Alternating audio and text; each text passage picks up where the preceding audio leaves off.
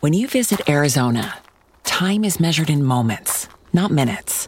Like the moment you see the Grand Canyon for the first time.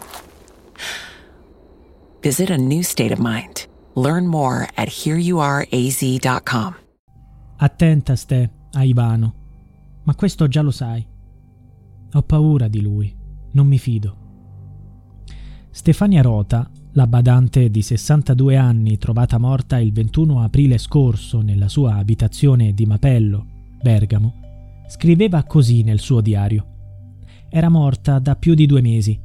La donna, che si rivolgeva a se stessa con il diminutivo Ste, si metteva in guardia dal cugino di secondo grado Ivano Perico, detto Ivan, ex commerciante di birra.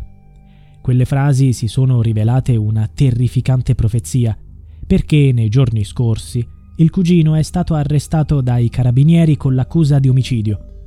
Perico ha ammesso le sue responsabilità.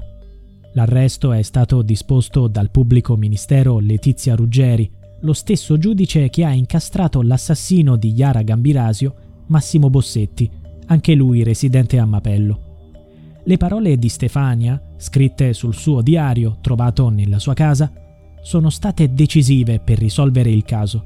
Risalgono all'11 febbraio scorso. Da quel momento in poi la donna non ha scritto più nulla. Per questo gli investigatori ritengono che la morte di Stefania sia avvenuta quel giorno. Questa ipotesi è stata confermata sia dai risultati dell'autopsia che dalle analisi sui tabulati telefonici. Stefania e suo cugino si sentivano quasi tutti i giorni. L'uomo viveva nella stessa palazzina della cugina, nell'appartamento sottostante. Condividevano la passione per le passeggiate e spesso uscivano insieme. L'ultima chiamata tra i due è avvenuta l'11 febbraio. Poi un silenzio improvviso. Per gli inquirenti non sarebbe un caso.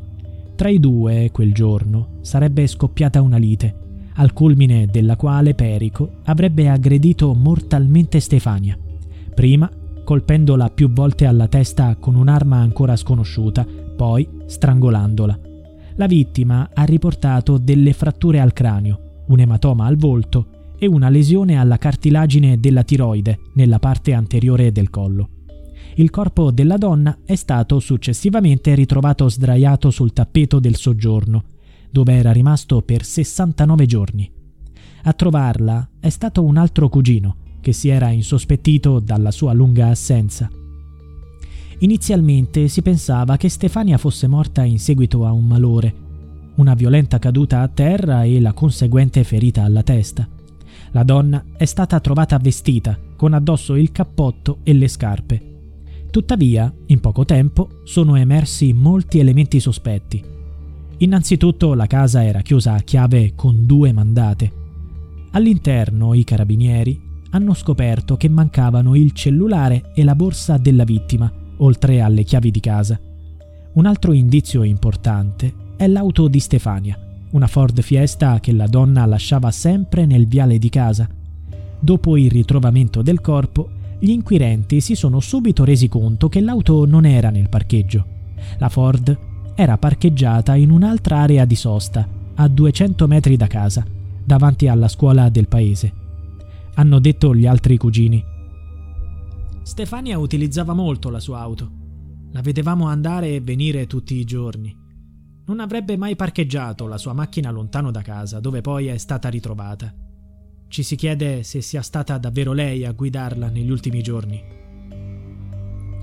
Gli investigatori hanno calcolato che l'auto era parcheggiata nella zona della scuola da metà febbraio, ma non sempre nello stesso posto ha detto un vicino. Dai nostri balconi si vede bene il parcheggio davanti alla scuola. Abbiamo notato che la fiesta veniva spostata soprattutto durante la notte, anche dopo la metà di febbraio. A usarla dopo la morte di Stefania sarebbe stato il cugino Ivano Perico. A incastrarlo è stato il sistema satellitare della macchina. Confrontando i dati registrati dal satellitare con quelli delle celle telefoniche agganciate dal cellulare di Perico, è stato possibile identificare lui come l'uomo misterioso responsabile di quei movimenti. Per gli inquirenti il tracciato del satellitare è sovrapponibile alle celle telefoniche agganciate dal cellulare dal cugino mentre utilizzava l'autovettura di Stefania nei mesi successivi all'omicidio. L'uomo avrebbe cercato di depistare, fingendo che la donna prendesse regolarmente l'auto. L'indagato si è premurato di spostare periodicamente il veicolo della vittima al fine di simulare il fatto che Stefania fosse ancora in vita. Dal giorno dell'omicidio avrebbe svuotato regolarmente la cassetta della posta di Stefania, come se a farlo fosse lei. A chi gli chiedeva dove fosse la donna, lui raccontava che era andata al mare in Liguria con una delle persone di cui si prendeva cura. Per questo nessun parente avrebbe sporto una denuncia di scomparsa. Perico avrebbe bruciato i suoi vestiti macchiati di sangue e gli oggetti che avrebbero potuto portare a lui. Tuttavia il suo piano non ha retto. Troppi errori e troppe contraddizioni.